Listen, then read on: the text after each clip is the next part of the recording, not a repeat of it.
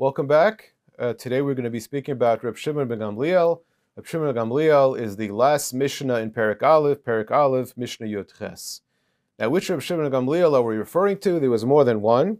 So the Tosfos Yom Tov tells us that this is the grandson of Reb Shimon, of Reb Shimon ben Gamliel mentioned in the previous Mishnah. The previous Mishnah talks about Shimon Beno, Shimon Beno, the son of the previous Mishnah, which was Rabbi Gamliel, and uh, the Tosfos Yom tells us that this Reb Shimon ben Gamliel was the grandson of the Shimon mentioned in the previous Mishnah, which actually would make sense because if it's just a continuation of the same Reb Shimon ben Gamliel, there would be no need to say Reb Shimon ben Gamliel Omer. It should just say, it should continue and say, Who are you Omer?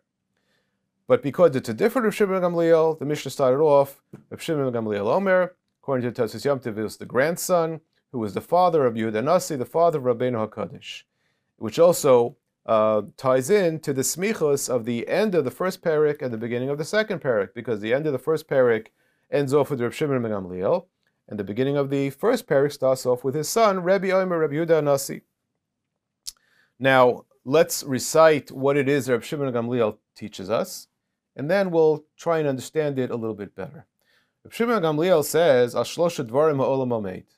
The world stands on three things, on three pillars, al ha al-Hadin, Val-Ha'emes, Val-Shalom. The three pillars are uh, Din, which is uh, correct judgment, Emes, which is truth, and Shalom, which is peace. And he quotes a pasuk to support it. He says, Emes u'mishpat Shalom. You have in that pasuk both all three things, Emes u'mishpat Shalom, Shiftu b'sha'arechem. Now, what's difficult about this Mishnah, for those who remember the very beginning of Pirkei Avos, is that the language of the opening of Reb Shimon Gamliel is identical to the language of Shimon ben Shimon Hatzadik at the very beginning of the Masechta.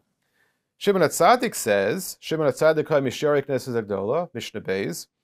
He says, Hu ha'yomer ashleisha dvarim ha'olam hameid. Same exact lashon. The world stands on three things, three pillars, and he mentions three other things. He doesn't say the three things of Reb Shimon Gamliel. He doesn't mention Emes, Din, and Shalom. He says Torah, Vodah, Gemilas, Chasadim. So do they disagree? We're going to show, hopefully, that they don't disagree. Uh, and it would seem actually confusing if the Mishnah in Pirkei is quoting two contrary views. Uh, which one is it? Um, is it Torah Vodim Mes Chasadim, like Shimon Tzadik, or is it uh, Din Emes and Shalom, like Rishon Gamliel? So we're going to see that the Rishonim deal with this question. And there are some who have different girsois to address this. For example, in the beginning of the parak, when it talks about Shimon Atzadik, the first time it says, it's brought down in the um, in the Etosis Yomtiv that the the Bartenura um, had a girsa of, it would appear, he had a girsa of not Ashlosh Dvarim Ha'olam Omeid, but really Ashlosh Dvarim Ha'olam Nivra that it's for three things that Hashem created the world. The world was worth to be created. If you look at the Bartenura, he says over there in the beginning of the parak, Olam Omeid, Lo Nivra Ha'olam Elabishvil Gimel Dvarim Halalu. The world was created in the merit that there will be a Torah, and that there will be Avoda, and that there will be Gemilas Chasadim. So on that basis, Hashem created the world. It was worthwhile to create the world. But once the world was created, the Mishnah of Shimon Gamliel is saying that you need to have, in order for there to be a kiyum, he's saying ha'olam omeid, that the world stands, exists, and continues to exist, in order for civilization to thrive and survive and grow, you need to have certain order.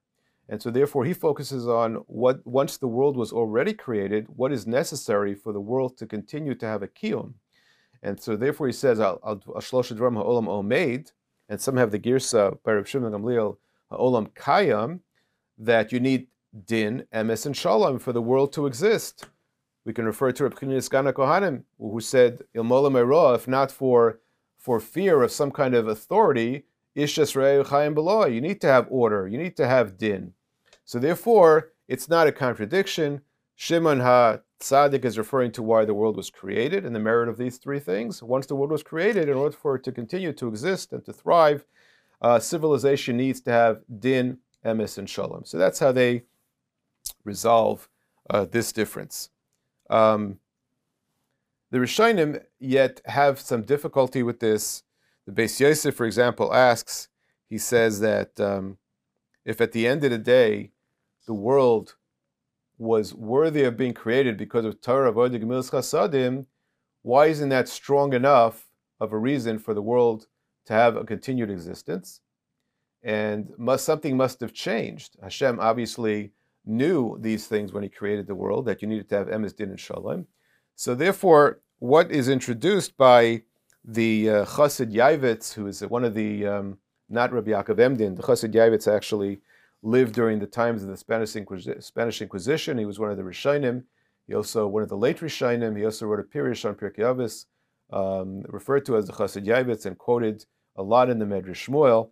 Chassid Yavitz says, and interestingly enough, the Beis Yosef in the beginning of Choshen Mishpat, uh, this discussion is brought down because our Mishnah, Rav Shimon Gamliel, talks about din, talks about mishpat. So, as an introduction to the halachas, the seder of Choshen Mishpat and Shulchan Aruch, the Beis Yosef brings down this discussion, and he himself explains that here's why there was a need for Shimon HaTzadik to teach that which he taught, and a need for um, Reb Shimon Gamliel later on to come and teach uh, his lesson of Emes Din and Shalom. He explains that you need to consider that Shimon HaTzadik lived during the Zman that the Beis HaMikdash was still Kayam, so we still had a Beis HaMikdash, whereas Reb Shimon ben Gamliel, the father of Rebbe, as we mentioned from the Taisus Yamtiv, lived after the Churban Beis HaMikdash, so there was no longer a Beis HaMikdash in existence. And there were a lot of changes that affected the strength of these pillars upon which the world was created. Because, for example, when there was a Beis Hamikdash, Avodah was at its strongest point. However, with the destruction of the Beis Hamikdash, we didn't have the ability to bring karbanis. We didn't have the Beis Hamikdash and the ability to have the service of the Kehanim. So there was a weakness in the pillar of Avodah. The same thing with Torah. He brings down that the quality and depth and understanding of Torah also deteriorated with deteriorated with destruction of the Beis Hamikdash, and that's why we say every day in davening before we complete the Shemona Esrei, we say Sheyibane Beis Hamikdash b'mher v'yameinu v'sein chalkena b'sarasecha. What's the connection between Binyan Beis Hamikdash and Sein chalkena b'sarasecha? We see from this also supporting this idea that the level of Torah also took a hit, so to speak, with the destruction of the Beis Hamikdash. So two out of the three pillars, Torah and Avodah, were significantly impacted by the destruction of the Beis Hamikdash. And even the third pillar, it's brought down in Sfarim that with Klal Yisrael being dispersed in the Golos and with all of its persecutions, their ability to do chesed at the same levels that they did chesed when the Beis Hamikdash was Kaim was also affected. So if the three pillars upon which the world was created were weakened as a result of this change, that the Beis Hamikdash was destroyed. So Rabbi Shimon Gamliel, seeing this, felt that somehow something else needed to be introduced to reinforce the pillars upon which the world was created. And so that's why he focused on Emes, Din, and Shalom. And the Rishonim explain how Emes corresponds, each of the uh, things that he, that he mentioned, Emes, Din, Shalom correspond to one of the other three pillars of Shimon HaTzadik. So he was really supplementing the three pillars because of the weakening that occurred during the Churban Beis HaMikdash. So again, focusing on when people lived is also important in understanding some of the lessons in Pirkei Avos. Shimon HaTzadik, Shimon HaTzadik said that which he said, and it was perfectly applicable in his day when the Beis HaMikdash existed. Shimon ben Gamliel, who lived at the time of the after the Churban Abayis, the second Beis HaMikdash was destroyed, he had to introduce things that would reinforce um, the pillars upon which the world existed. Um, one other thing that I want to mention in terms of Reb Shimon Gamaliel um, and his shitas elsewhere in Shas, there's a Sefer Mayana Yehoshua. And the Sefer Mayana Yeshua says that this Mishnah is consistent with other teachings that we see from Reb Shimon Gamaliel.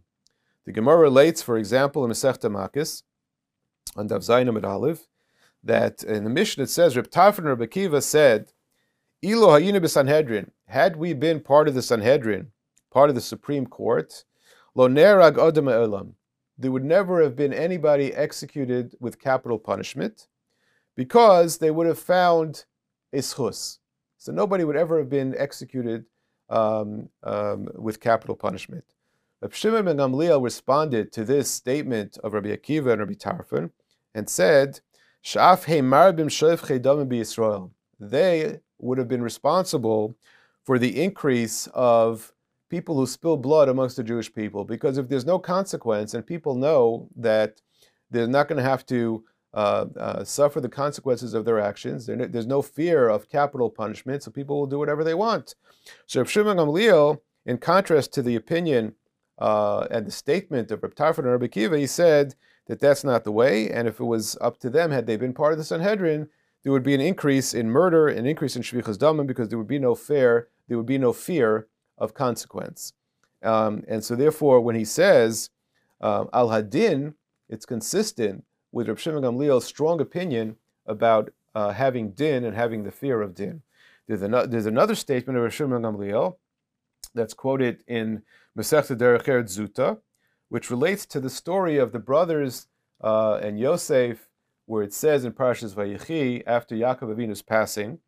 Uh, so the brothers relay to Yosef because they were concerned that Yosef might uh, use the opportunity, now that their father wasn't alive, to take out uh, revenge, so to speak, um, against them for selling him and for doing that which they did towards him. And he had maybe uh, he harbored uh, resentment and animosity and bad feelings towards them.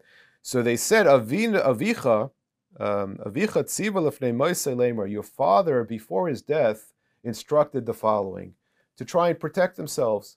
Yaakov Avinu, Reb Shimon Gamliel tells us, we don't find that he ever said anything that the brothers said because Yaakov Avinu didn't suspect that Yosef would do anything bad to the brothers to try and take nakama or revenge. He never suspected Yosef of that. Yet the brothers felt that it was okay for them to say that, even though it wasn't true. It was okay for them to say that Laman Hashalom.